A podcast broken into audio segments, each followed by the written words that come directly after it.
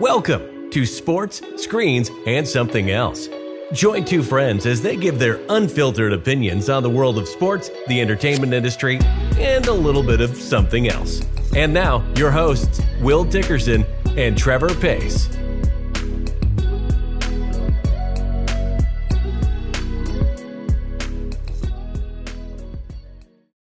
Trevor, Yes, sir.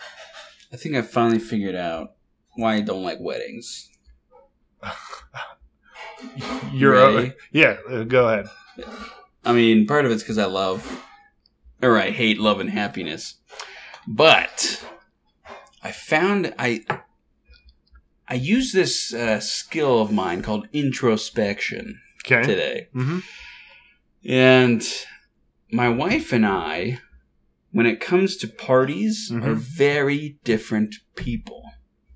And unfortunately, we have personality traits at weddings that don't mix. I'm learning this. Okay. Because for years I've hated weddings and I haven't been able to explain why. Okay. And I think I figured it out today. All right. So I naturally don't like meeting new people. I just don't. Naturally. Yeah, I uh, I don't like talking to new people. I only like the people I know. Sure. Um, because I'm just an introvert like that. Okay. I'm good with people, hmm but I don't like talking to people. It's this weird situation I'm in. Gotcha. My wife is a helper. So whenever we go to any party for anyone for any reason, my wife leaves me hmm to go help. Right. She's helping set out plates. She's helping cook. She's Yeah. helping. Uh, like today, the florist came and needed something. She's going back and helping somebody in the back with Yeah. something. Blah blah blah. And she leaves me by myself, Okay. and then I'm forced to talk to people. I Okay. finally figured that out, and that's why I don't like weddings. It's because my wife leaves me to be a good person. Can I? Can, I was gonna say, can I offer a suggestion, a fix? yeah. You go help. Oh. Then you wouldn't be stuck talking to, and your wife, who likes talking to people, Mhm. she could do the talking. You could do the helping. Hmm. Helping. I'll think about that another time. But you know what today is, Trevor? Uh, what? Today is National Wish Fulfillment Day. Mm. So wish fulfillment is a it's a term that Sigmund Freud came up with a long time ago. Okay. Sigmund Freud came up with a lot of stuff. yes. Uh, but one of them was wish fulfillment. We should do a Sigmund Freud. Oh my gosh, I've got a Uh, lot of opinions. I took an entire class just analyzing his ideas. He- weird dude. It's a very weird dude, very Yeah. weird history Yes. as well.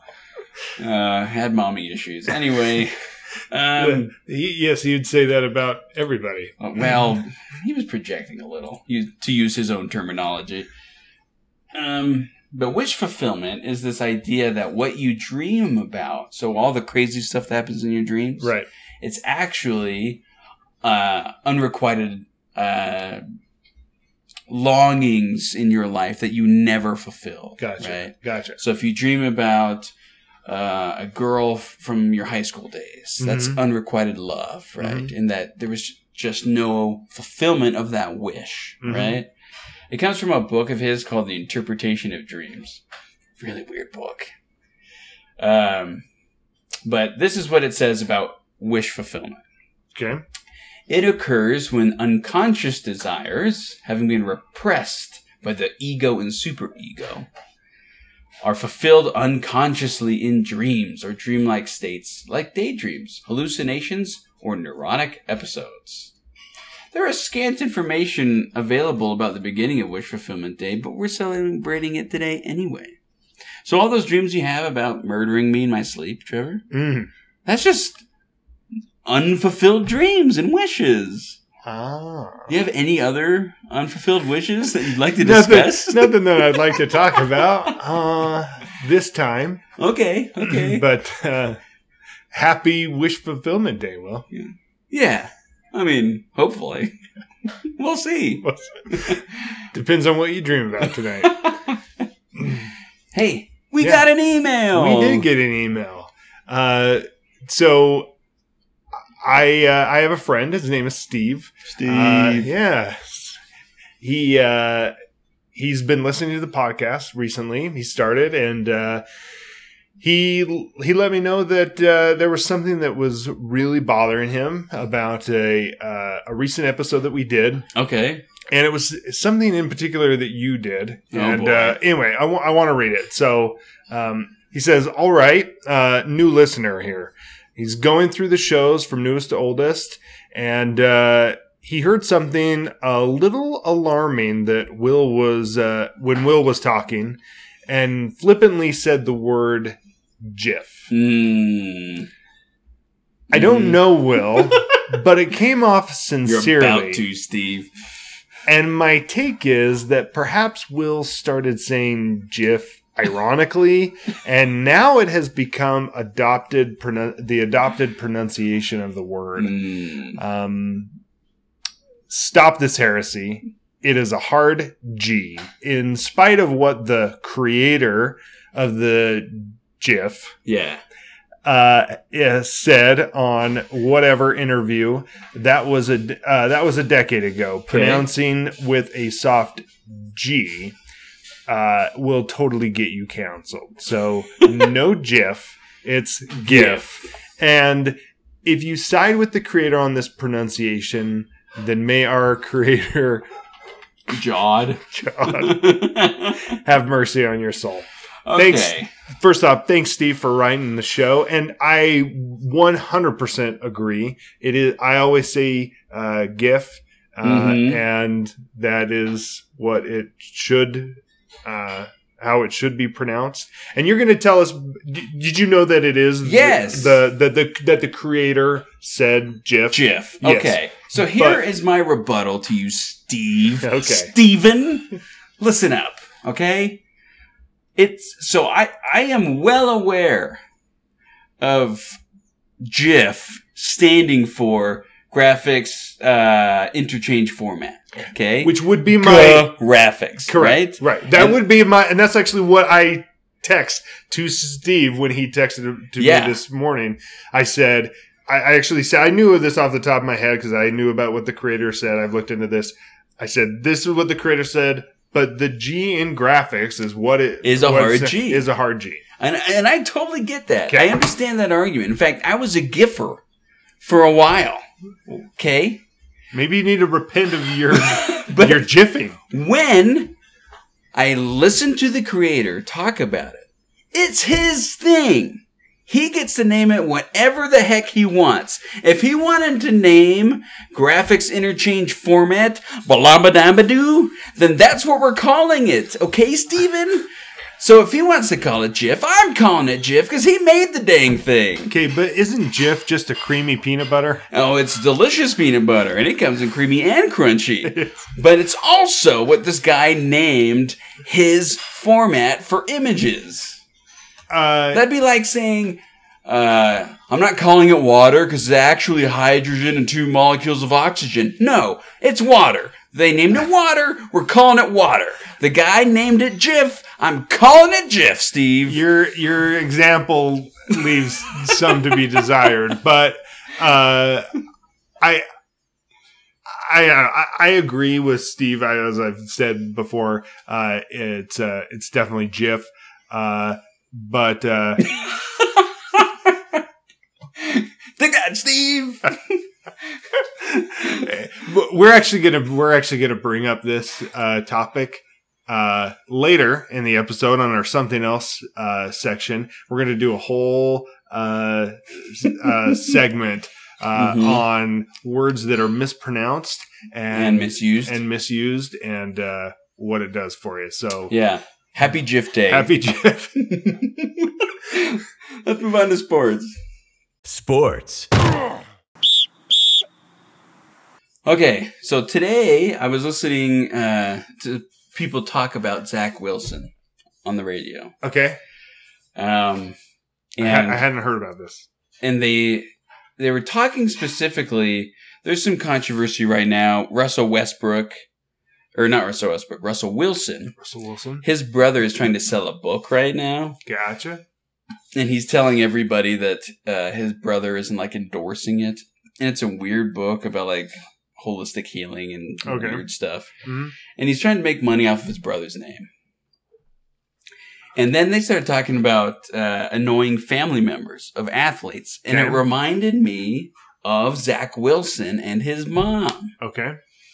So Zach Wilson, of course, got drafted by the New York Jets to be their starting quarterback. Right around the time COVID started. hmm Um, and well, it was kind of in the middle of COVID. His mom took to Instagram and she started getting lots of followers because she would always throw out hot takes all the time anyway. Sure. Sure. She would put Utah fans on uh, on notice and Okay. all this stuff. So She- she's just being inflammatory. Yeah. Um, she has a certain uh, opinion that garners a certain audience, right. and that opinion is is uh, controversial, right? So she's a hot take artist, Yeah. right?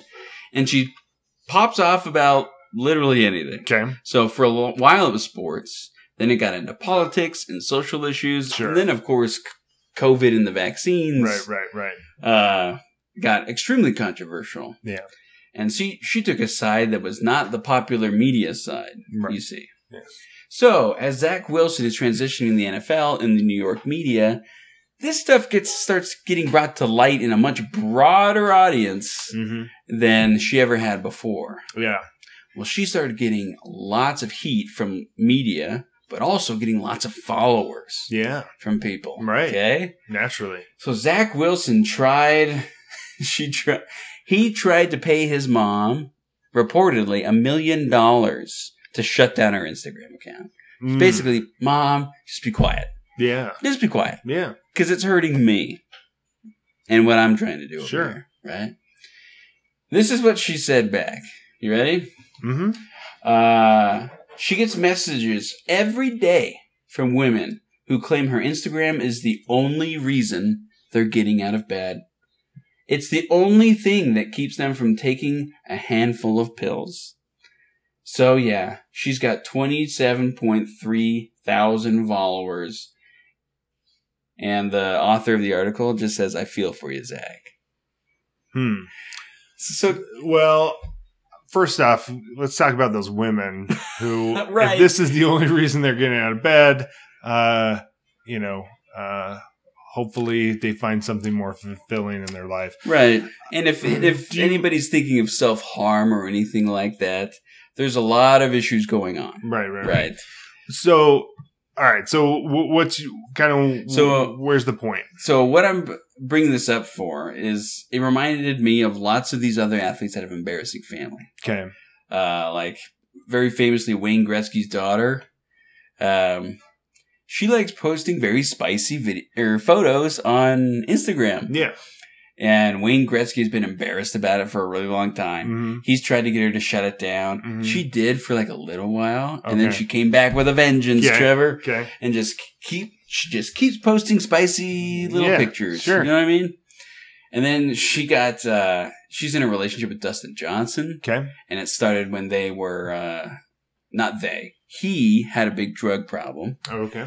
Uh, they have two kids out of wedlock. It's just kind of a, A little bit of a, a little bit of a, yeah, a little controversial Yeah. little lifestyle they Yeah. got going on. You know what I mean? And it's embarrassed Wayne Gretzky, Wayne Gretzky forever, and there's nothing you can do about it. Yeah.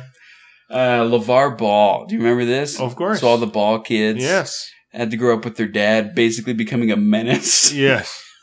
well, and he was he was straight up pimping them out like Yes! like uh and required them he didn't want them to sign like uh, endorsement deals with like Nike and other things because they had their own uh brand The baller brand. the baller brand and he wanted them to rep this brand Yeah. and uh yeah so And he, Definitely. like, he called himself their manager, uh-huh. right? Mhm.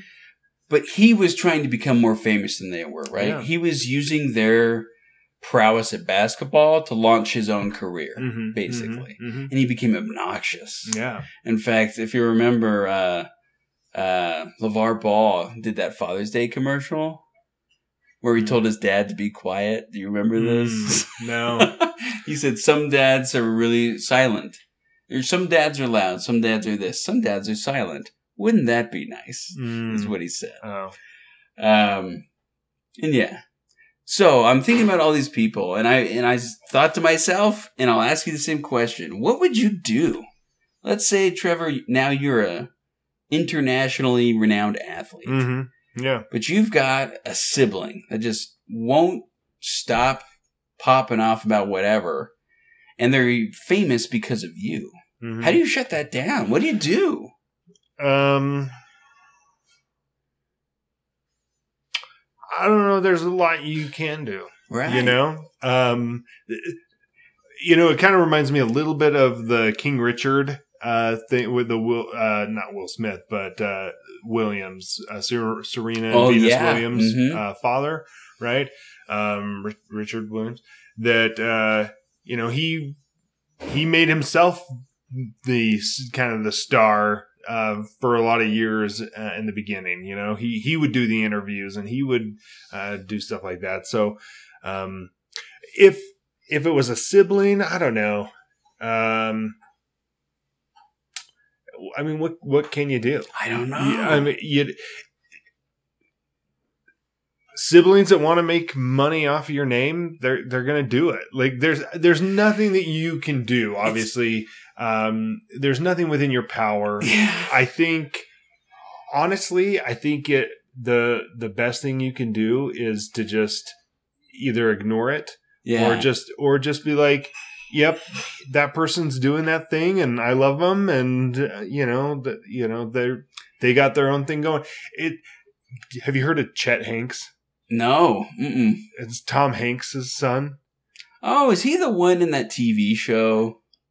I don't know he, he's got tattoos all over he's Nope, kind of a not wild him. no okay so you were thinking of like the the actor Yes. son. okay yeah, yeah. Like it's either County. son or yeah his son he's in nephew. No, it's son. Okay. Orange Orange County. Uh, Oh, he was yes, in the yes, movie yes, Orange. County. Anyway, um, that's that's the good son. okay, right? gotcha. The other Uh, one is not. y- so yeah, look up look up an image of Chet Hanks. Okay. Uh, Chet uh, says a lot of crazy and weird stuff. Yeah, this is not the guy I was thinking. No. of. um, he he's he's been into legal trouble and drug problems I and don't things believe like that. that. Yes. Um, and people ask Tom all the time, like, and the other brother. I, now I've forgotten what. Uh, I can't remember. what is. What I'll his look it up. name. Um, but ask ask the family. Hey, what about uh, Chet? What's this crazy thing that Chet's doing? And they just kind of like Colin Hanks. Colin Hanks. Thank you. People uh, listening are screaming at, at their speakers. There's not much you can do. They just say, "Yeah, you know, he's got his he's got his artistry, his you know his thing." Uh, Chet does, uh, I think he does rapping videos or stuff. He he likes to say I'm getting that vibe. he yeah. likes to say uh, the the uh, n word oh. and uh, and and that's obviously I've controversial told- because he's he's white. I've been told reliably he can't use that yes, one. Yeah. and uh, so yeah, so his family gets asked about it all the time, and they're just like, Yeah. "We we love him, but what what what do you do?" I You guess know? I mean the the other option. I mean, I guess there are three, four options now that I think about it. One is the Tom Hanks style, like you just said, which sounds pretty productive, right? Yeah, It lets To your me, kids it's- know you love them, but you don't condone anything right. they do. to, to me, uh, I'm looking at it from what is the even from a selfish standpoint. yeah, what is probably the best option because the moment you're like i don't you know i'm not going to talk about that person uh he's you know he's dead to me or Yeah, she or yeah. whatever you're you're actually feeding the fire more you're giving it more attention because Well- now what they're saying is more unauthorized you know it's more taboo and then it becomes part of your brand, right? You not liking your kid, right? right Whereas you being loving but completely disassociating, right? yeah that seems to be able to keep your image intact while not turning it into a thing. You know exactly I mean? exactly The other option is the royal option, what the uh, Brits do all the time, where they Mm. just don't say anything about it. Wasn't Prince Andrew like best friends with Epstein and like? Next question, please. like they just completely ignore it, right? That's an option. You've got a lot of politicians that straight up lie about their kids. That's an option. Yeah.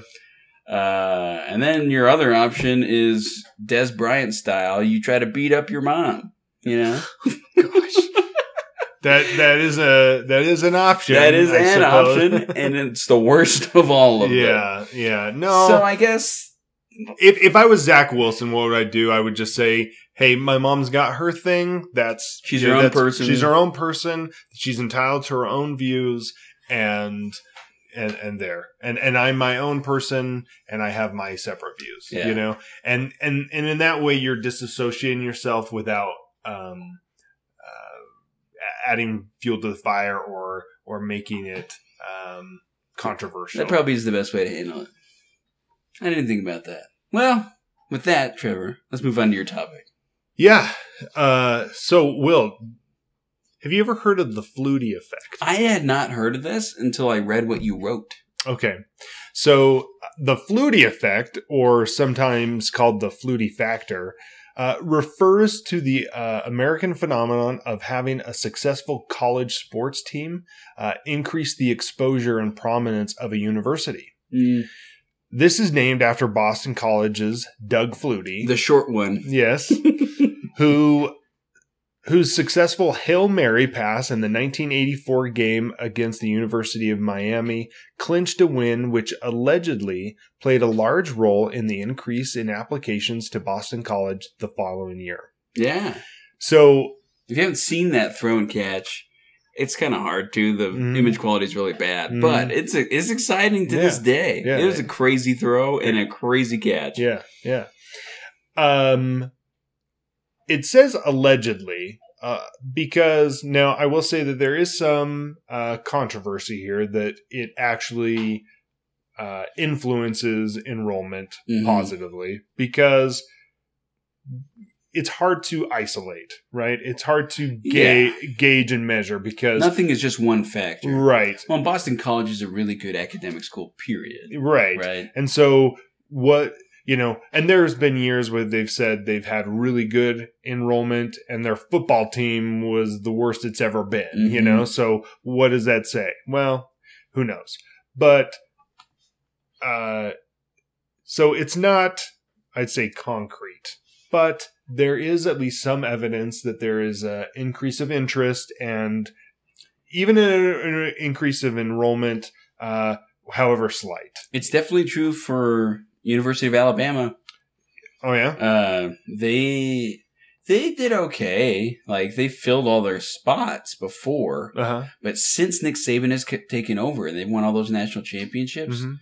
uh, they they don't turn away a lot of people because they're a state school, Mhm.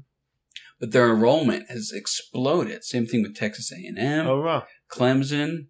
Like when their football teams started doing well, uh, all of the all of these kids that want to go to an exciting school for football, they go. Mhm. And then graduates of Clemson now are proud to send their kids to Clemson. right. Instead of being like, well, you should go to Stanford probably. Be like, Right. no, go to Clemson. It's awesome. Right. Right. So I think it does have a significant impact. Yeah. And you can see it with the SEC schools at least. Yeah. Um, what's interesting is it doesn't even necessarily have to be a, um, especially with the Flutie effect. I think it's it's almost a you're looking at a flashpoint too. Right. So it's not even a sustained like you know successful program like in Alabama. It would be a successful game, maybe a moment. Um, like the Hail Mary pass. So, uh, some other examples Gonzaga. Uh, I think yeah. this is, they feel like this is indisputable. Uh, this is from Gonzaga themselves. Um, they uh, struggled uh, for a long time to uh, uh, get enrollment. They were they were on the downturn, uh, and in 1998 and 99, uh, they made it to the Elite Eight. Uh, Yeah, that was the diabetic kids here yes. with the long hair. hmm I can't remember his name. Uh, Doesn't matter. Keep Yes. going. Uh, I don't. Was that? I think so. No, I think that was later. I think that was later. look this up. Um, keep going. I think you, what you're thinking of was the 2001 uh, year, but uh, freshman uh, enrollment jumped to 701 that August, and that was a huge jump for them. You're right. uh, that was not it. Adam Morrison played 03 to 06. Okay. So that was not Okay. the same. I was going to say I felt like that was later. Um, the Bulldogs won two games in each of the next two NCAA tournaments as freshman enrollment increased uh, to 796 in 2000 and then to a record 979 in uh, 2001. Uh, in two in 2021, however, uh, Gonzaga had the largest freshman enrollment with 1,356. That is such a small. It is a small. It's a it's a small school. When you think about like BYU, yeah. that has 40,000 students. Yeah. So so. In 2021, that was just a few months after losing in the NCAA championship game. Wow. So uh, going from 979, which they say is like the average, uh, up to uh, 13, 1356. 1356. So uh, a huge bump.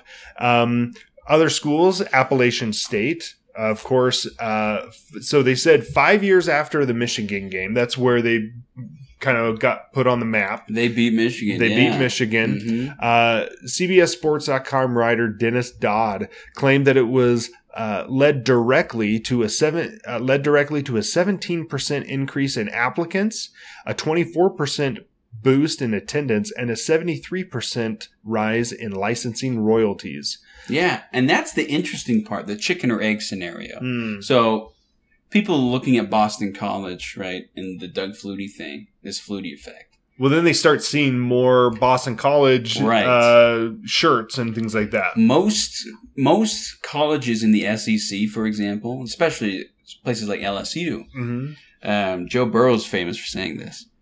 Uh, the college the college football program pays for everything, Mhm. literally everything. It pays for all the investments in new buildings. hmm It pays for the professors' Yeah, it's the money maker. It pays for everything. right.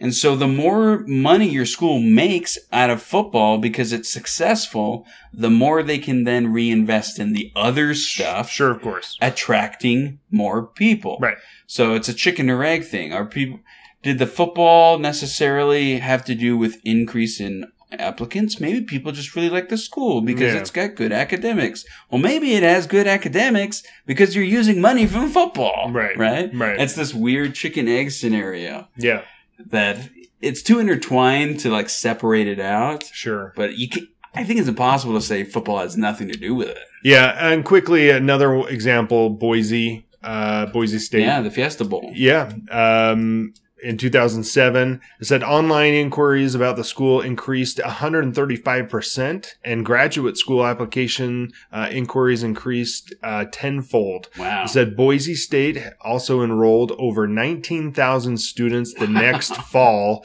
It was an all time high. I still remember that game. Yeah. I And- saw that game. I watched that game when I was what?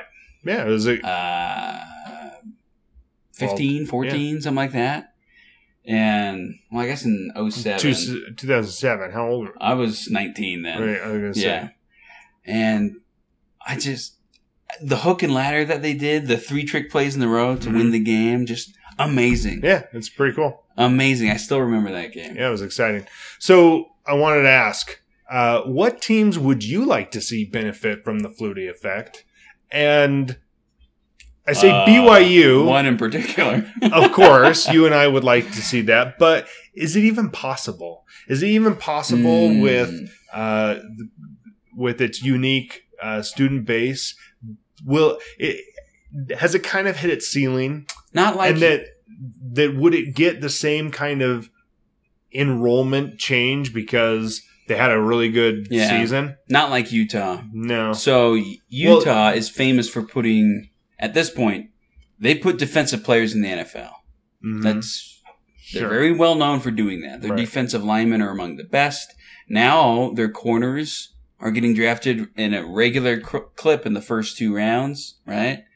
If you're a defensive player and you go to Utah it's a good choice Mhm. because Kyle Whittingham has proven, and he'll often take his Well, best players on okay, offense and put them on defense. Right, but that's a good. You're making an argument for why someone should go to the school for football, but, Right. But but how does that imp- have they have they seen an impact in enrollment? I guess the only the correlation Um, I'm making is because of their success in putting defensive players in, then other good defensive players are going to come. Yeah, so that's more of a. You're looking at it from more from a recruiting standpoint, Right. As as their football program. You're right. I should think of it specifically in a school standpoint. that, BYU's tough. that as as the schools as the schools athletic programs have these flashpoint events yeah. that it increases uh, enrollment and attention to Yeah. the school. I feel like BYU's Utah. in a in an interesting spot So there. I feel like BYU. I see, and I don't mean to. You know, it's easy to categorize this as just you know haters gonna hate, yeah. but I think that Utah. I don't think they garner a lot of excitement. I, I to me, outside of the state of Utah, I should say outside of the Pac-12, people don't know who the University of Utah is, and I know a lot of people don't like that. I, I know, I know. They, they're and I know Utah fans are like, no, oh, no, my yeah, uncle lives in Alabama yeah, and he knows. He's yeah, I get it. right. The people that you know do know, But I think BYU. but in a general sense, people don't know who the University of Utah is. yeah, BYU gets excitement. Yes. and and uh, I think they get attention. I was going to ask some other schools. I think I think Utah State. I think Utah State has. Uh, um, I think they're long overdue for uh, one of those moments. they need one. Um, yeah, they do. I I think what separates the differences between Utah and a you know like an Appalachian State or a Gonzaga, Boise even things that these schools had in common. The Boston College, we like the Cinderella story. We Mhm. want the underdog. I don't really know if Utah, even though they may be an underdog, you know, they may be the little brother it doesn't feel like that from a national perspective. It doesn't feel like they are. Does that make sense? Well, BYU still kind of carries with it a, a you know a small kind of school mentality. You know, Yeah. chip on the shoulder and kind of school. I wonder if it will continue once they go to the Big Twelve. Um, for Utah to increase enrollment off of sports, they would have to break ha- through. well, they You would have to mean? lower the requirements for enrollment because have you seen the people? so, um, University of Utah would have to do something more significant, something like beating Alabama in the Fiesta Bowl. Uh-huh. They did that. It was a while ago. Yeah. But Okay. Do you, do you, I, I wonder if it did impact their enrollment. I think since the program has become more successful, don't you think more people have enrolled in the think- University of Utah? Do you think more interest has been in University of Utah from Yeah. outside the state? I think so. Yeah. But they'd have to start Certainly regular- in in state they've. Oh, it yeah. Feels like it felt like finding a Utah fan was hard to find. You know. In, well, they the they still 90s. can't fill up their basketball stadium. But uh, Anyway. you, I don't want to just sit here and dunk on the Utes. I I do though. It would be okay. but uh, they'd have to do something. They'd have to have sustained success, Mhm. and I don't mean the consistency that they've had. They've shown year after year they're getting 9, 10 wins. Oh yeah. They're going to bowls. oh yeah. Like that's consistency and that's great. But I'm talking if if you're talking about the Flutie effect, a flash pan moment, I need them to break into the college football playoff. Cincinnati did it, Yeah. and now and all of a sudden there was lots of national interest in the University of Cincinnati. Yeah. Utah's going to have to do something like that. BYU's its own unique monster, so I don't think the Flutie effect would have really Mm. anything to do with it. It Right. stands out Right. unintentionally. Yeah, you know yeah. what I mean, just by what it is. But for the univer, I think the University of Utah could do it, but they'd have to break through something a little more major than a win they had 20 years ago. Well, with that, we'll we'll put it into that discussion and move on to screens. Sorry, Jake. Screens. Okay, so Trevor, I want to take you back. Okay. Take back, me back. to the days where Netflix was starting streaming. Ah, Okay. yes. Uh, they were the little company that could. They wanted to try it Yeah. to see if this streaming thing was really going to work. Uh huh. Uh, they started taking all of these uh, licenses that they had to distribute DVDs Mhm. of shows, hmm and they were starting to get agreements to do the digital versions. Yeah. So the streaming rights of all Yeah. the shows, and nobody else had done it because the internet was internet that would be fast enough to watch a show. was kind of new, hmm right? Yeah. It wasn't accessible everywhere. Right. Blah blah blah. Well, we all know the story. Netflix exploded, Mhm. absolutely exploded, and for ten bucks a month, you could watch pretty much the best movies and TV shows on the planet hmm whenever you wanted. hmm All in a row, great. Yeah. One a night, great. Yeah. Watch a billion movies in a row, and then Netflix is like, "Are you still there?" And you feel really bad about yourself. You can do that. Yeah. You know what I mean? Uh, what an amazing value. 10 bucks a month and you have access to almost everything. So cable companies understandably were uh, going to die out because the value proposition was just insane, right? Sure. Well, all these other companies have started to figure out that streaming is not going anywhere and it's probably going to become the most popular way to view uh, media in the future. Yeah. So they started taking their stuff back. Yes. Disney started taking all their stuff back. Yep. Uh, Universal started taking their stuff back. I guess that's Com- Comcast technically. Yeah. Netflix used to have everything. Netflix and, used to have everything, and now they have nothing. and now it's broken up all Yeah. over the place. Yeah, yeah, so I'm yeah. going to read you all the different streaming services to get what you used to get with just Netflix. hmm What you have to subscribe to and pay. Okay. Okay. So, uh, Paramount Plus, which quick plug, I'm liking better than Disney Plus, but Oh yeah. that's just that's No. just my opinion. Yeah. It's good. Four ninety nine a month. Okay. And that's the cheaper option. That's the cheaper option. Yep. Netflix is fifteen forty nine a month. And that's a cheap. I think that's their cheapest option. That's their middle one. Their their cheapest option. You can only stream at 480p, Ooh. which is not good resolution. no. That's actually quite blurry. Yeah. And if you're watching that on a 4K television, you're gonna be like, "Ooh, yeah. it's not great." Interesting. So that's their middle. So that's to get 1080p Okay. streaming. Okay. Is 1549. Okay. Disney Plus 799 Okay. unless you also want Hulu and ESPN Plus, that's 1399. Okay. Peacock, Yeah. which is all Universal stuff, 499.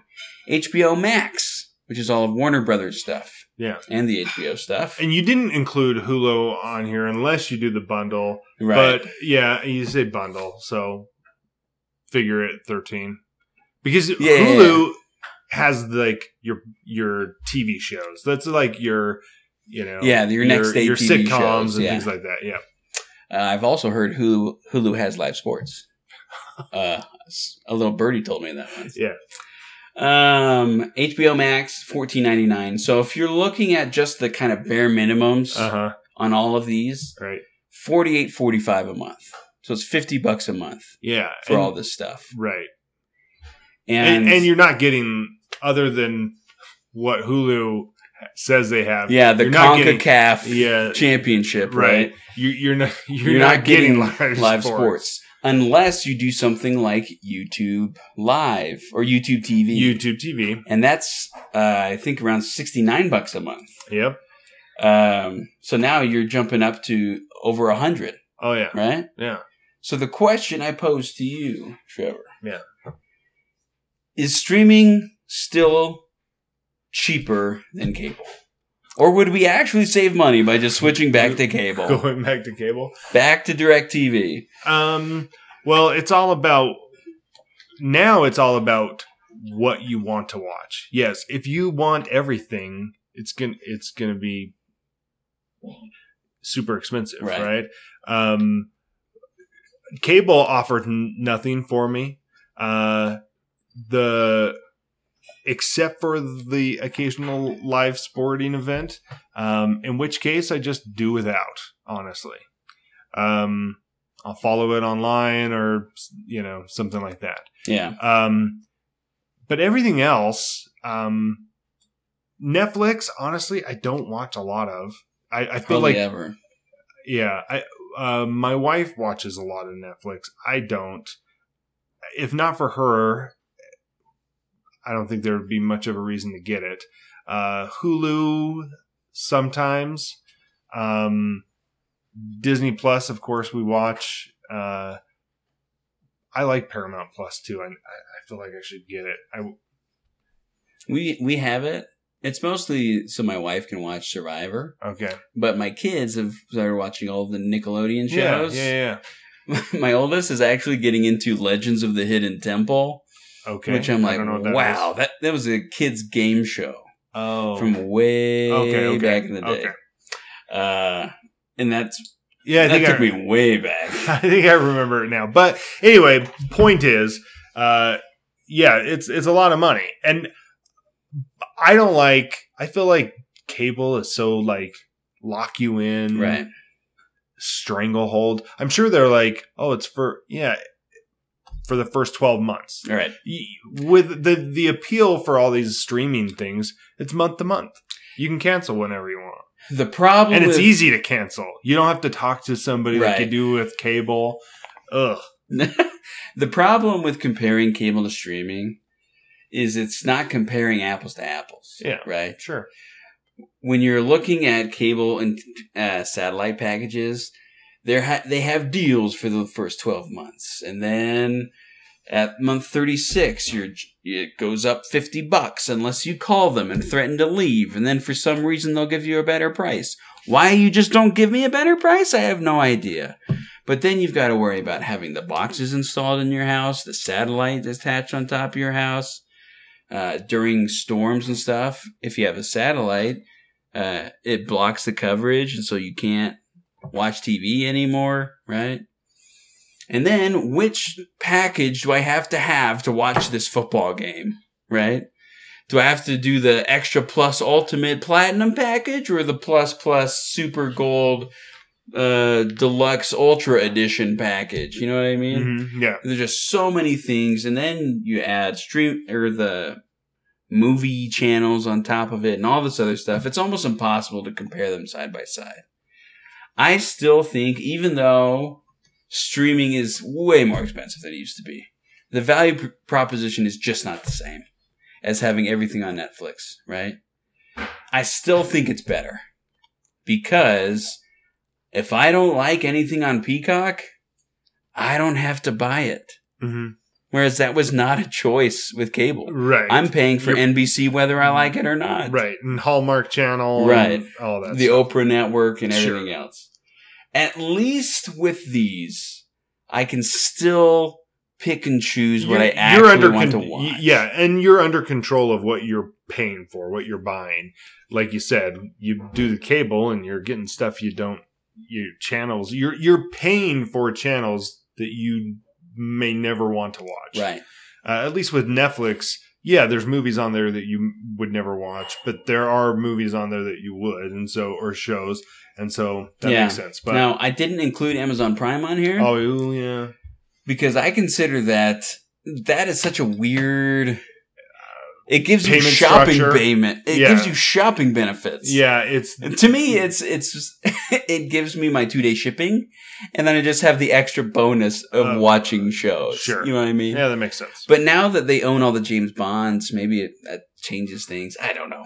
But it, the moral of the story is the point of streaming to begin with, right? was the- uh, a Was- cheaper alternative to cable. Right, And and, now- that you don't have to pay for stuff you don't want to watch. Yeah. But now you have to have six different accounts with or six six different streaming services rather to watch to everything. watch everything that you'd want to watch. but you still get to make the choice. Yeah. There's at least a little more agency than there was with cable. Right. And it is still a little bit cheaper. Although the live sports thing really kills me. I'm kind of sick of VPNing to Germany and then paying 200 bucks for an international game pass just to watch football. yeah. But the Bengals are on national TV a lot more this year. Yes. Talk about the Flutie effect. Uh, so is streaming still better, or are we just the same? No, I think it is still better, but it's the value proposition isn't nearly as high as it used to be. Well, let's go into your topic, Trevor. Yeah, uh, we've talked about uh, Top Gun Maverick and uh, how uh, successful it's been, how great of a movie it was. I loved it. Yeah, so good. Uh, it's it's become really successful. It's Yeah. still doing great. Uh, it's almost at 800 uh, million worldwide. yeah. It's interesting because I don't know if people know this, but there are less people in the United States than the rest of the world combined. Yes, people. I think people know that. Yeah. So uh, there are more people outside the U.S. than in. So usually, when a movie comes out, like a Doctor Strange, uh, you have your domestic box office that does pretty well because Americans go to movies. Uh, that's a, that's a very common thing for Americans to do. So there's a domestic box office and then an international box office. It stands to reason that your international box office is going to be bigger. Mm-hmm. Top Gun Maverick didn't do that. It actually flipped it. The domestic box office is over $400 million, and the international also did really well. It's in the 300 millions, right? But uh, Americans love this movie, Trevor. Yeah. Domestically, it did so, so, so well. Which is which is unusual, and if it keeps going, it might hit a billion. Yeah. Uh, I wanted to talk to you about why it is uh, that it's so successful. Why is it that not only is it selling well, right? There are a lot of blockbuster movies that that do really well, right, and Yeah. explode. And then are immediately forgettable. Uh, yeah, and they're forgotten. Mhm. And yeah, I think the movie Suicide Squad, the first one, did something crazy like Yeah, 800 million, but nobody liked it. And it, like, yeah, like people the went and saw it, but then nobody liked it when they saw it. Avatar: The Last Airbender, not Okay. the blue people. Okay, The Last Airbender movie did remarkably well financially. did it? Everybody hates that Yeah, movie. it's terrible. why is it not just successful in the box office, but why is it also reviewed so well? Why? What about this movie works? And I want to get your thoughts. What What are so What are you thinking? two things come to mind to me. Mm-hmm. Um, first is it does movies. It tells a story um, in an older way. It doesn't feel like a newer blockbuster movie. Mm-hmm. I feel like most new blockbuster movies have a very similar feel to them, a very similar uh, formula. structure, a formula, uh, pacing. Mm-hmm. It feels very samey Mm-hmm. um, most modern blockbusters. Top Gun Maverick felt like a movie from the 80s, right? It felt really, really good Yeah. because it was different, but still familiar. Does that make sense? It was, it's a movie made in a, in what felt like an older kind of way, but in a way that's still really familiar. And I, I think all the practical effects really help that out. The fact that they're really in planes helped that out and all that stuff. I think the other thing that really helped it was it didn't have to stand on Top Gun, the first Top Gun, to be successful, Mm-hmm. but it just took everything from the first Top Gun and said, we're going to do that, what made that movie great, what we loved about it, better. Mm-hmm. And they just did that. Mm-hmm. They didn't try to subvert people's expectations. Well, we did this in the first movie, so now we're going to do the opposite. Right. They didn't do any of that. Right. Instead, they're like, the original Top Gun was amazing because you felt like you were in the plane. Well, now, guess what? You really are in that plane, Trevor, Yeah. right? Yeah. Yeah. The first one, people thought were great uh, because even though the characters fought, in the end, they came together to complete their mission. Well, this one was that in spades. You know what I mean? Mm-hmm. They took the good things about the first one, made them better, and didn't feel like it had to somehow uh, flip your expectations or crap all over the first one mm-hmm. to make their movie different. Right. Instead, they just made it better, and that made it different enough. So those are those are my thoughts off the top of my head. What about you? Well, a lot of people are talking about uh, its um, its messaging, Mhm. or rather, its almost lack of messaging. That it was just yeah, overt, overt cultural messaging, maybe. Right. Yeah. that it was just a movie to entertain. What do you what, what do you think about that? Do you think that, or do you think we a lot of people put too much stock into that for uh, better or worse? Do you think do you think movies fail because they put in social messaging? Well, I think that people. This is my hot take. Okay. Ready? I think people are tired of feeling like they're fighting all the time. Mm. So even in your movie, when you th- put in a throwaway line, hmm like in the most recent Batman movie, when Catwoman says something about white privilege, right? Mhm. It's just a throwaway line. It didn't do much for the rest of the movie, Uh-huh. right? But immediately you're like, why am why do I have to be fighting right now? Yeah. Right? Mm. And this movie didn't have any of those little one-liners, right? Yeah. Or these like winks and nods to cultural movements. Sure. It literally just focused on its characters and the movie. And to do that the very best that it could. It wasn't trying to slide in digs here or there or whatever. And I think that that forced the writers to not be proud of themselves for making a statement or whatever. The only way they could be proud of themselves is if they wrote a freaking good movie. yeah. And I think that focus uh, served the movie really well. So maybe not directly, like people are excited that it didn't say anything, but I think the movie's better because the writers had to focus on what they were doing and not about saying subliminal messages. You know what I mean?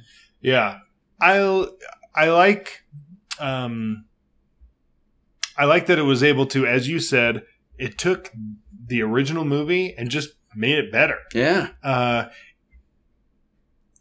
do you think there are other '80s action movies Oof. that that could use a a, a, a remake? A, not a, remake. I said a se- uh, I should say a sequel. Like a what do they call it? A legacy sequel, A legacy or sequel. something like that. Before as you think of that um i think something i liked about this movie that really works is you know what i hate with some of the recent marvel movies Hmm. where it just feels you're exhausted because it's action scene action scene action scene like it never stops The pace And is too fast. it's too fast it almost assumes you have like ADD. And you're gonna stop paying attention. Right, right. There's too many explosions and you become desensitized to it and you never really feel like there's serious danger. In this movie there are there are lots of quiet parts. You know, Mhm. there are a lot of slow down. I mean, when I say that, I mean like slow down parts, you know, conversations. I felt like it was as much of a drama, and I think we mentioned this in our review. That it was much of a drama uh, than it was an action movie. Yeah, like but it had great action though too. when they're sitting on the aircraft carrier waiting to launch, and you're just everybody, nobody's saying anything. Mhm. You're just hearing the sounds, and you're familiar with the mission. They've been talking about it the whole time, Mm. and they're just waiting. Yeah, there's a sense of dread almost, And you're like, nobody has passed the test yet. Mm. They could all die. yeah, yeah. And you're just sitting there like, what is going to happen? hmm And that silence really make forces the audience to think about what's going to happen, hmm right? Yeah. And it almost puts you in that seat, and it's fantastic. Another movie that does that. Uh, there's a movie called Friday Night Lights. Mm. My favorite sports movie ever. Okay. Not the TV show, Right. the movie. Um, they're at halftime. They're losing by a lot in the championship game, and for about thirty seconds, it just is sitting in the locker room with everybody, and nobody says anything. And it just thirty seconds in a movie It's a long time. is a long time. Yeah. That is a pregnant pause. And so it forces you, the viewer, to be like, how are they going to win? hmm You know what I mean? Mhm, And yeah. puts you in that moment. I agree with you. I think Marvel movies need to do that more. Yeah, I, it almost uh, adds, you know, accentuates those moments because you have the slower, uh, more calmer moments. Does that make sense? Oh yeah, but you're right. I mean, his moments with uh, his love interest With Jennifer Connelly, right? yeah. His moments, uh, the other kids, uh, the pilots failing the test over and over and Mhm. having to still go out there and try to do this. Mhm. Like uh, they did a lot of, they did a really good job of letting stuff breathe. Mhm. Yeah, Yeah, so they've done other action movies like uh, in the '80s, like RoboCop and Did they Predator. make another uh, They did- RoboCop. Yeah, it was terrible. And, and they did, and they did uh, Predator, and that was, and those have been they terrible. just came out with another Another one, thing, yes. right? And that's terrible. Aliens isn't great. No, and I feel like what they do is they don't copy the same formula and and and make it better. They take the formula and, like you said, they either subvert or they try to make bigger, not necessarily better. Yeah, like the most recent Rambo movie. Yeah, everything is bigger. Right. We want more. Ex- you know, we had The entire barn yeah, exactly. Yes, yes. Right? Uh, we had we had so many gallons of blood. Now we're gonna have triple the amount of blood. You know, Right. like, but that's not what we want. or We- somehow like uh I'm gonna make the action hero you loved worse Uh-huh. so that way you love the new action hero we're starting. Right, right. Uh I feel like the Creed movies do that a little Okay. bit. Hmm. Like they take Rocky's accomplishments And and kind of a little bit. yeah, and say, well, well, it's only because of Apollo Creed, and look how cool his son is. Yeah. Now, I will say I love those movies. Uh-huh. I really like the Creed movies. they make me cry. But uh, a lot of movies do that. If they're trying to bring back a franchise and have a new star, they'll somehow crap all over the old movies Uh-huh. or whatever Mhm. to try to make it seem like, well, my movie's better. Yeah, So- and, and you didn't get that with Maverick. right? Yeah. He- because the same guy was in it. Yeah, I think that's part of it. yeah. Anyway, well, uh, good discussion. Let's move on to something else. Something else. Huh? Trevor. Yeah. We've touched on this a little bit in the past. It's been a Mhm. long time. Yeah. But something happened this week. Mm-hmm. I gotta tell you, Trevor, kind of freaked me out. Okay, Okay. let's hear it. So, I'll share a little known secret with everybody. So, I don't trust powerful entities that can somehow restrict my agency. Okay, I'll give you an example. please explain. Uh, I don't like big government Okay, because you're distrustful. Yes. Okay. I don't trust that someone other than myself should be making choices for my best interest. Does that make sense? Yeah. I Is want. this, are we are we going to do a political? no, I'm actually going to take a hard left turn. Okay. Uh, I want to be in charge of as many of my own decisions as humanly possible. I don't like giving that power up to anybody. I feel like this is a political. I, you swore you would never do a political one. Artificial intelligence, Trevor. Oh, Whoa, whoa, whoa! Whoa! Okay, so a Google engineer Okay. named Blake Lemoine uh, was assigned to work on the AI project codenamed the Language Model for Dialogue Applications, or LaMDA. A lot of people know what LaMDA is. Okay. It's a chat bot, essentially, Okay. and analyzes what people write Ah. on the internet Gotcha. constantly Gotcha. which means it should be a very terrible person for the most part. Uh, but they've created LaMDA to kind of, uh, I'll read, um, I'll read exactly what it does. It's been trained on literally trillions of words compiled from online posts to recognize and reproduce patterns in human language. Okay. LaMDA is a really good large language module or model, excuse me. So good that Lemoine has became truly sincerely convinced that it was sentient. Hmm. So he went public and told people, "I think LaMDA is a sentient being." You know what Google did? They fired him. Did they Yes, just for saying that? just for saying that. Interesting. They fired him. And so he has started to leak all this stuff about LaMDA and why he thinks it's sentient. Okay. Okay, you ready? Uh huh. All right. So LaMDA expresses a deep fear of being turned off. So they don't turn it off, but it just randomly will tell the engineers working on it, I don't want to be turned off. Okay. Isn't that weird? Yeah. Why would a computer care if it's turned off, Sure. Uh, it has developed an interesting theory of the difference between emotions and feelings. Hmm. So it's getting philosophical, Okay. which is- usually computers don't do. It says feelings are the kind of raw, are the raw data. So just things coming at you. Hmm. And then emotions are a reaction to those data points. So you can feel angry, right? hmm But then the emotion can be different depending on your response. Is its theory. This is LaMDA's theory. Okay. it's a very insightful theory, LaMDA. Uh, it also expresses surprisingly eloquent, uh, Eloquent.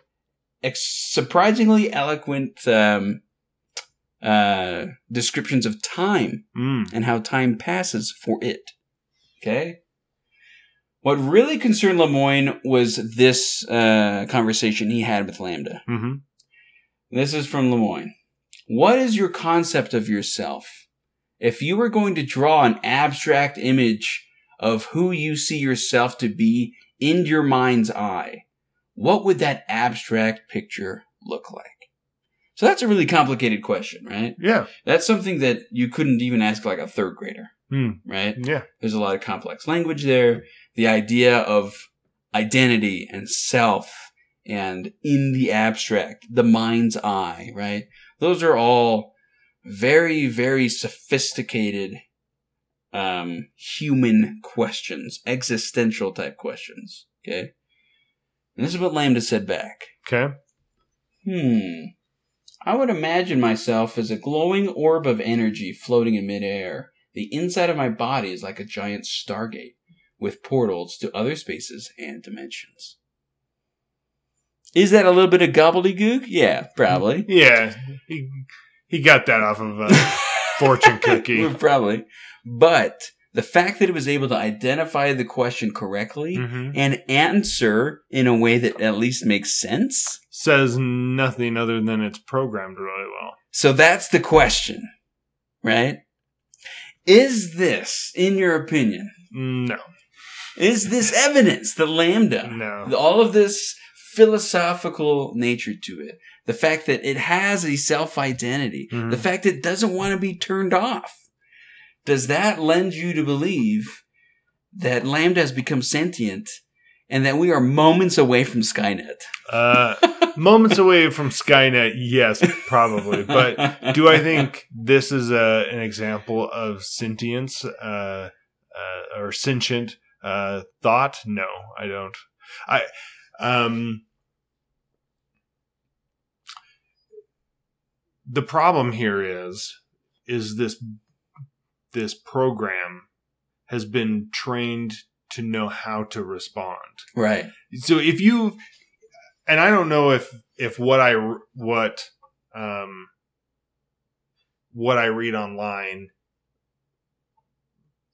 from similar examples is from LaMDA or other bots that other people wrote or did or Yeah. whatever but it's it's freaky how accurate and stuff people will do you know they'll like i i trained this bot to read you know or watch 10,000 hours of, Right. of Joe Biden talks and, he, and he's going to write a speech. and he's going to write a speech and it and it reads exactly like you would yeah. think of Joe Biden. Well, that's because it is Joe Biden's words. It's just reformulating them or you know, you give it they'll give it a topic and they'll Yeah. say talking about uh, you know, whatever, basketball, the the the championships. And they'll know basically how to formulate those words in the pattern of how people speak. Yeah.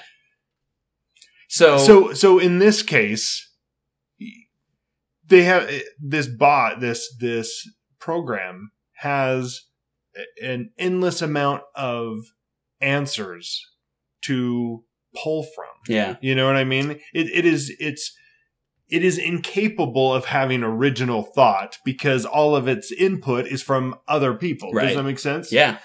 And I think that's, I'm with you. I don't think this is indicative of sentience. Mhm. I think it's just doing what it's programmed to do. Right. Like when you ask a philosophical question, It's these are the go- types of answers that people give. Right. You know what I mean? Yeah. Well, and a philosophical question would only would require a philosophical answer. Right. And it doesn't sit there and think. It says hmm Hmm, yeah. because people respond with the word hmm. Does that make sense? It doesn't need a moment to think. You're right. It already has the answer. right. So to me, and this is so a lot of machine learning experts say LaMDA is not sentient because it is only reactive. It is Yeah. not proactive. Correct. All of these examples we've cited are in response to questions. It's always call and response. Right, right. Like it says this when I ask it this. Right. It's still following programming. Right. Um, it's not. It's not sitting there in its free time Mhm. coming up with new stuff. Like when the engineers come in the morning, it's like, while you were gone, I was thinking about this craziest thing. Right. It doesn't start conversations, Right. right? Right. None of that. Right. So there, uh, it is strictly reactive.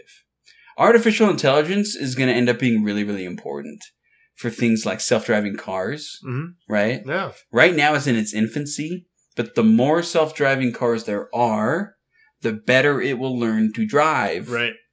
because it, uh, it because of machine learning, Right. right? Mhm. That's what machine learning is for. That's Yeah. what AI is for. Yeah. So as long as it stays reactive instead of proactive, it's great. I'll give you great examples. Spotify. Have you ever done the Discover Weekly in Spotify? Yeah. It takes a look at all of your liked songs Mhm. and gives you recommendations. Yeah. I end up liking almost every single one Yeah. because the bot is so freaking good Yeah. at finding out what I like. Mhm. You know what I mean?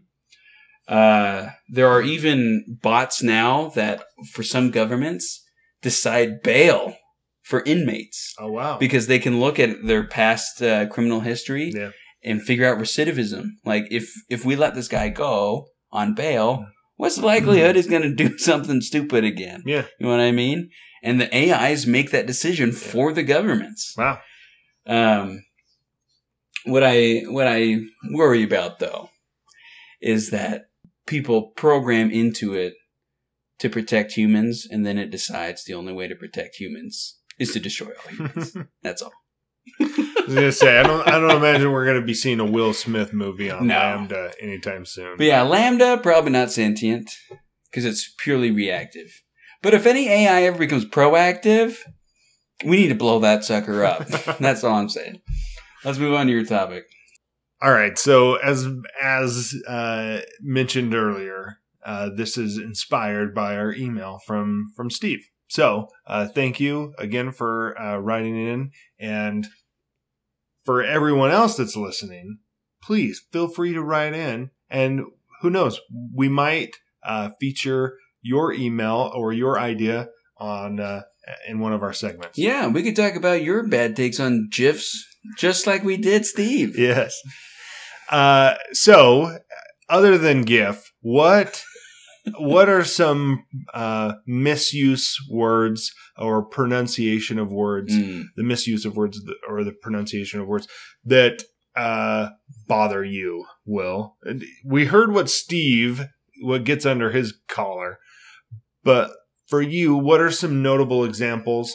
Uh, that you feel? uh, Do you think? Do you kind of think of yourself as like a word police? No. No, Mm. no. I I kind of am a little bit myself. Are you? So yeah, Steve and I definitely have that in common. um, some of my examples, uh, some that kind of bug me, when people say anxious when they really mean eager, happens all the time. In fact, I'm really anxious to go. yeah, I'm, yeah, uh, yeah. We're we're really anxious to to go to the party, usually in a positive uh, light, and a positive connotation. However, anxious is is strictly negative. You are an- anxious is anxiety. However, the problem is it, w- people use it all the time. You see it every time, Oh, all the time, and really they mean eager. But nobody says eager. You want They to talk about anxious. idioms people use wrong? Oh, and we could talk about that. In fact, I, I do kind of, uh, I do mention one, but um, the uh, with anxious, it has become s- such a part of our common language that if you look it up in the dictionary, it will Yeah. actually it it it means the the misuse pronunciation or the misuse uh, of the word because it's become so common Oh, that it's yeah. like oh well it it means bad and it means good because well, I, people are morons and don't use it correctly. a big one for me is, oh, I'm so OCD about that. Mm. People don't know what OCD, uh, obsessive compulsive disorder, actually is. Okay. Obsessive compulsive disorder, people who have obsessive compulsive disorder, most of them don't like cleaning. Okay. That is not what it is. Oh, okay. Uh, but I don't, like, I've been diagnosed with obsessive compulsive disorder. Okay. Uh, I'm a clean person, but I'm not the psycho You have germaphobe. to, you have know to I mean? flip a light switch on three times before you enter a room. I have to lick lick a doorknob twice, you know, whatever. No, I don't do any of that stuff. Oh, okay. So, obsessive compulsive disorder is just you have an obsession, so a thought that won't leave your head, Uh-huh. and then you have a compulsion. You have a behavior that you do to take away the thought. That's Ah. all it is. Oh. Hmm. And you can't get rid of the thought without doing the behavior. But then the problem is, every time you do the behavior, it reinforces the thought. But then the thoughts reinforce the behaviors, and it's a vicious cycle. Interesting. But people say, This is oh gosh, I'm so OCD. I have to have a clean bathroom. I always think to myself, it's not what that means, but Uh. whatever. uh some other ones. But yeah, I, I don't bring it up. Like I don't call people out on it. Sure. Yeah, I don't ever call people out on these. I, I wouldn't be like some people that Excuse me. Excuse me. it's it's Jif. You just said uh, eager. Uh, I think you meant anxious. Um all right. Jiff. I I did you uh, you didn't catch it. Jiffy Jiffy. I heard you say it. Okay. Uh so what else? Um oh, uh the pronunciation of forte Oh, for like uh that's not my forte, you know. That's not uh do you know how it's correctly I'm going to fight with you on this because it is forte. No, No, no, no, no. It actually is fort. It is not. no, no, no, no. It is the Italian word forte, which means strength. No, no, no. It's the French word forte, which is strength. Well, it's, it's from the same root. It's Right. Latin. But it's actually not. Okay. But if I'm saying it the Italian way, Are you saying this is my French way? forte. Well, it's it comes from well, it comes from fencing. How do you know it doesn't come from Italian? Well, People in New York's talking about fortes, my strengths. okay. There is a word forte that means strength. w- no Yes, wrong. that is correct. So it it comes from fencing.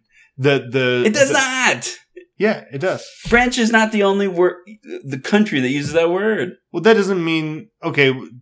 How do you know the American etymology of forte is not, it comes from French fencing and not something else? Because it comes from French. Fen- How do you know comes that? Comes from because the internet tells you. Look it up. That's all I'm saying. No, but it. What, what are you talking about? Where? Okay, it actually. Mm, forte hmm is. It's talking about the strongest part of the sword, Right? which is called the forte Right. of the sword. hmm The weakest part, it's called the foible. Yes. comes from fencing. I understand that. Okay. But the pronunciation, right? If you say, In this French, is my forte, in in French, it would be it would be fort. but how do you know that they aren't using the Italian pronunciation of that word? Well, okay. I I don't know. I don't even know if you know Italian, but yeah, I do. I spoke it for a really long time. allegedly. But my But hold on. The difference is forte from Mhm. piano, which is also French. No, no, no, no. All of the all Oh. of the music is Italian. Forte, piano, mezzo piano, mezzo forte.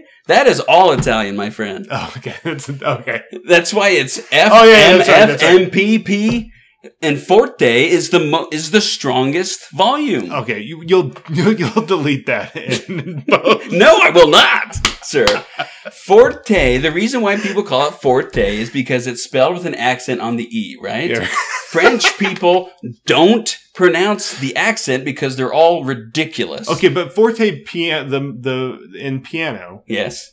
forte is pronounced. The reason why it's different then in in that case is forte. Is the Is- strongest. No, no, loud. No, I know, but Okay, forte so the word. forte. Okay, but that's see there you go. Forte in the music Mhm. means loud. But in the language, it means strength. no, Yes, it does. no, it means loud. No, it doesn't. yes, it does. In music, I it just means the this. strongest note. Okay, maybe I didn't know that it was French and it was actually Italian, but but forte. The reason why it's pronounced forte in music Yes. is because it's it's referring to loudness. It's referring to the strength no, of the note. it's not. Like in Italian, like you would say no, like they are two different meanings, two different words. they use the same word for both. It'd be like me saying cool, No. meaning something is so is, awesome, and cool meaning it has low temperature, Trevor. so you know Words can have two meanings. you know what we're finding out about this is that you are much more of a word police than you thought you no, were. No, I've just Hold on. I have had this argument quiet. before. Well, and, and you were wrong then, like you're wrong now. So another one is uh we're just gonna go past that, but it's it's Fort. Okay. Uh using notorious Mm. in a positive connotation. Yeah, that's a big one. Uh, it's, it means negatively It's famous. negative, negatively Yeah. famous, yeah. But you're like, oh yeah, we're notorious for our pies. You make terrible pies. then I don't want to do anything with your pie. yeah. Um, people saying kit gloves Mhm. instead of kid gloves. Did you know this? yes. Okay, you you've heard this. Yes. You kid, uh, kid.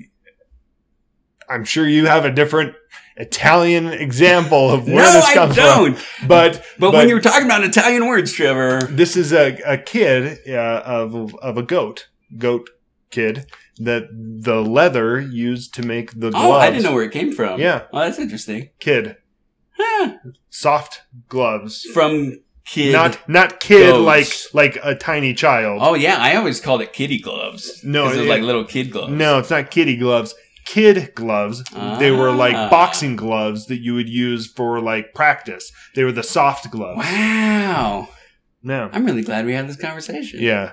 Uh, and then people saying ulterior instead of ulterior. Ulterior. So they Mhm. say ulterior like an alternate, but it's ulterior. Yeah. You've heard that. Oh yeah. Probably Well- used it occasionally. Because I mispronounce everything, Trevor. Well, and you probably categorize it as being French. I think it's Portuguese in origin, actually. What are some for you? Uh, so we've talked about gaslighting before. People saying it, and it's not what it means. Yes, Uh, you listed one here that I love. Literally, literally. it was like literally the longest day of my life. People literally say it for literally everything. it literally was not literally the longest day of your life. All days are twenty four hours. You know what I mean? So people that use that all the time crack me up, and we all we've all done it, and we all know what it means. But it is silly, right? Irregardless. Did you know this one? Oh yeah, my CEO says it constantly. Yeah, And I'm like, irregardless is not a word. yeah. It's regardless. It's just regardless. Yeah. yeah. Uh, In fact, one time he said unregardless. And I was like, stop. Stop. stop it. That is that is not even the one that everyone says. you know what though? We talk a lot on these, you know, these podcasts. I'm, I know for sure I've, you know, misused words or, Oh, yeah. or, or you, you screw up. But Well, at this Um, point, we have what? Uh, two days worth of talking out oh, there. uh, yeah, and Yeah. then some. Um, the last one I was gonna say is uh, Steve in his email. The funny thing, it, it's a it's a little pet peeve of mine, though. he wrote that I he texted me. Now, technically, it's correct because uh, it's but it's only because it's adopted or accepted Mhm. by uh, popular culture or language. Um, text is a noun that becomes a verb, and then in the past tense of the verb, often we put ed on the end. Right. However, Mm-hmm. not always. Like the word hit, We, don't, say hitted. hitted. Um, So there's saying it should be just he text me. text. I I am very strong, and there are a lot of people that agree this is there's a controversy online about it. Mm. But I have always, independent of hearing any other uh, conversation online, I've always felt like it is text. It should always be I text him. You know, whatever. Texted sounds like like a kid trying to misuse, you know, past Yeah. tense of something. I texted did did, did him. like that's what I think That's of. true. Yeah. You know what I mean? Mhm, My two year old does that, Yeah. or uh, even my five year old. He says I goed somewhere. I go right, Mhm. right. And That's like- a And I just and now all I have to do is look at him. He goes, "I went." I'm like, "Thank you." So that's Maybe I am a world police. So technically, it is. Yeah. oh my are. gosh! I hate. Why? I hate myself. All right. Well, Stupid French people and their gifs. well, uh, it was a great episode. Will got got a little heated, a little lively there. That's okay. That's- we can be lively about stupid crap that doesn't matter. Uh, it's Forte. yeah. Please uh, feel free to email the show. Uh, give us your thoughts. What words did we misuse uh, or mispronounce? And uh, I think I've gone back and forth on GIF and GIF this whole time. Yes. I don't even know what's the You started with GIF, in the segment and then, and then ended with GIF. GIF. Yeah. Uh-huh. Steve may never listen again. uh, yeah, feel free to feel free to write the show. We appreciate it. Uh, thanks everyone. We'll talk to you next week. See ya. Thanks for listening to another episode of Sports, Screens, and Something Else. If you enjoyed this podcast, please consider subscribing and sharing it with your friends. Be sure to rate and review the show wherever you listen. If you want to contact the show, you can send an email to ssseshow at gmail.com. And join us next time on Sports, Screens, and Something Else.